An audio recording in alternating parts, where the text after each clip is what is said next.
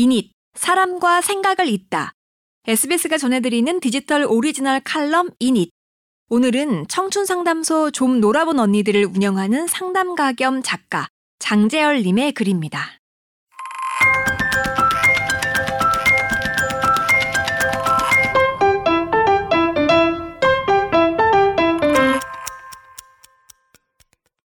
우영우이기에 사랑스럽듯 당신도 그렇습니다.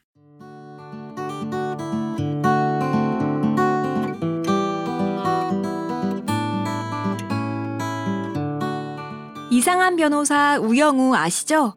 자폐 스펙트럼을 가진 한 여성이 서울대 로스쿨을 졸업하고 변호사 시험에 합격해 법무법인 변호사로 일하면서 벌어지는 에피소드가 매회 펼쳐지는 드라마로 요즘 장안의 화제죠. 자폐 스펙트럼, 여러분에게는 얼마나 익숙한 단어인가요? 아마 다소 낯설지도 모르겠네요. 한국 사회에서 자폐라는 단어 자체가 익숙해진 지 얼마 되지 않았거든요. 1970년대까지만 해도 정신지체아라는 단어에 뭉뚱그려져 있었죠. 이는 자폐 스펙트럼과는 구분되는 지적 장애를 일컫는 단어였는데도 자폐라는 유형 자체를 따로 부르는 말은 없었어요. 그런 인식이 아직까지도 혼재되어 있어서일까요? 아니면 수작이었던 영화 마라톤의 조승우가 가장 먼저 각인되어서일까요? 많은 분들이 자폐인데 서울대 수석에 대형 로펌 변호사라는 거 자체가 판타지 아니냐라는 회의적인 시선을 보내는 경우도 있더라고요. 하지만 스펙트럼이라는 단어의 눈길을 한번 줘볼까요? 우리가 일상생활에서 스펙트럼이 넓다라는 표현을 종종 쓰죠. 제가 왜 이런 예시를 들었을까요? 자폐 스펙트럼 역시 다양하고 또 넓은 유형 분포를 가지고 있다는 걸 말씀드리고 싶어서예요. 우영우의 경우는 그 범위 중에서 고기능 자폐증이라고 볼 수 있는데요. 고기능 자폐란 지적장애를 동반하지 않는 자폐 상태를 말합니다. 실제로 이 범위에 속하는 사람들은 사회적으로 꽤나 성공적인 커리어를 쌓는 경우도 있어요.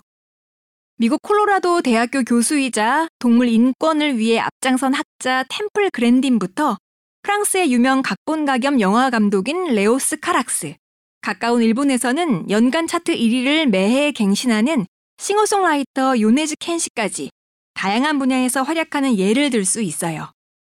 최근 이 드라마가 미국으로 판권이 판매됐다는 소식도 있었죠.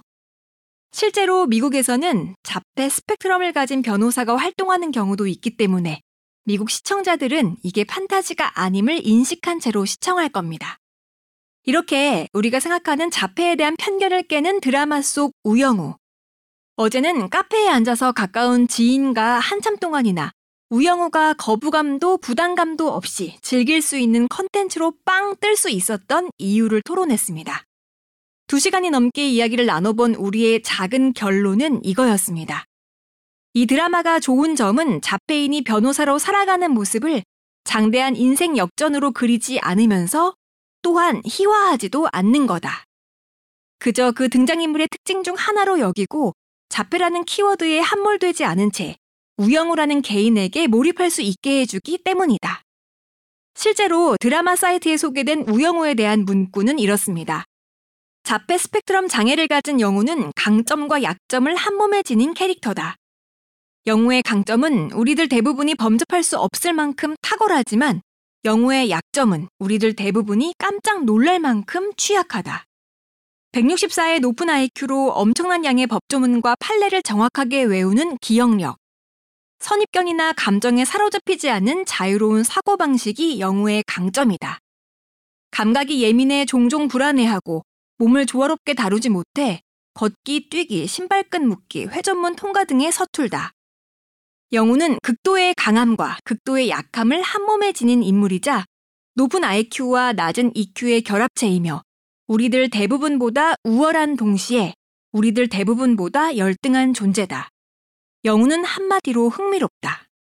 극도로 강한 역량과 극도로 취약한 아킬레스건을 갖고 있는 사람. 그렇구나. 양면적이고 다소 극단적인 유형의 사람이네. 라는 정도의 시선으로 우영우를 바라보는 순간 그녀가 가진 귀여운 취미, 소소한 행동의 습관에서 보이는 사랑스러움이 보입니다. 어쩌면 사회가 그녀를 수식해왔을 자폐라는 단어를 조금만 벗어놓고 나면 비로소 보이는 것들이죠.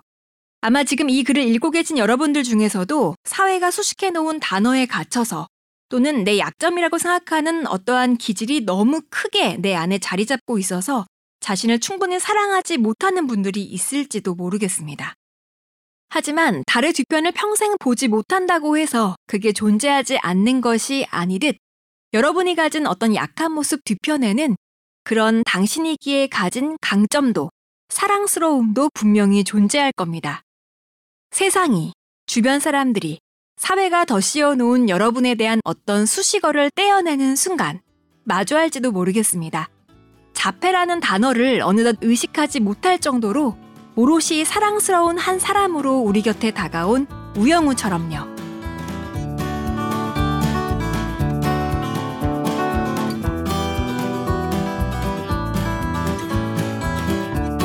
여기까지 상담가 겸 작가 장재열님의 칼럼, 저는 아나운서 윤현진이었습니다.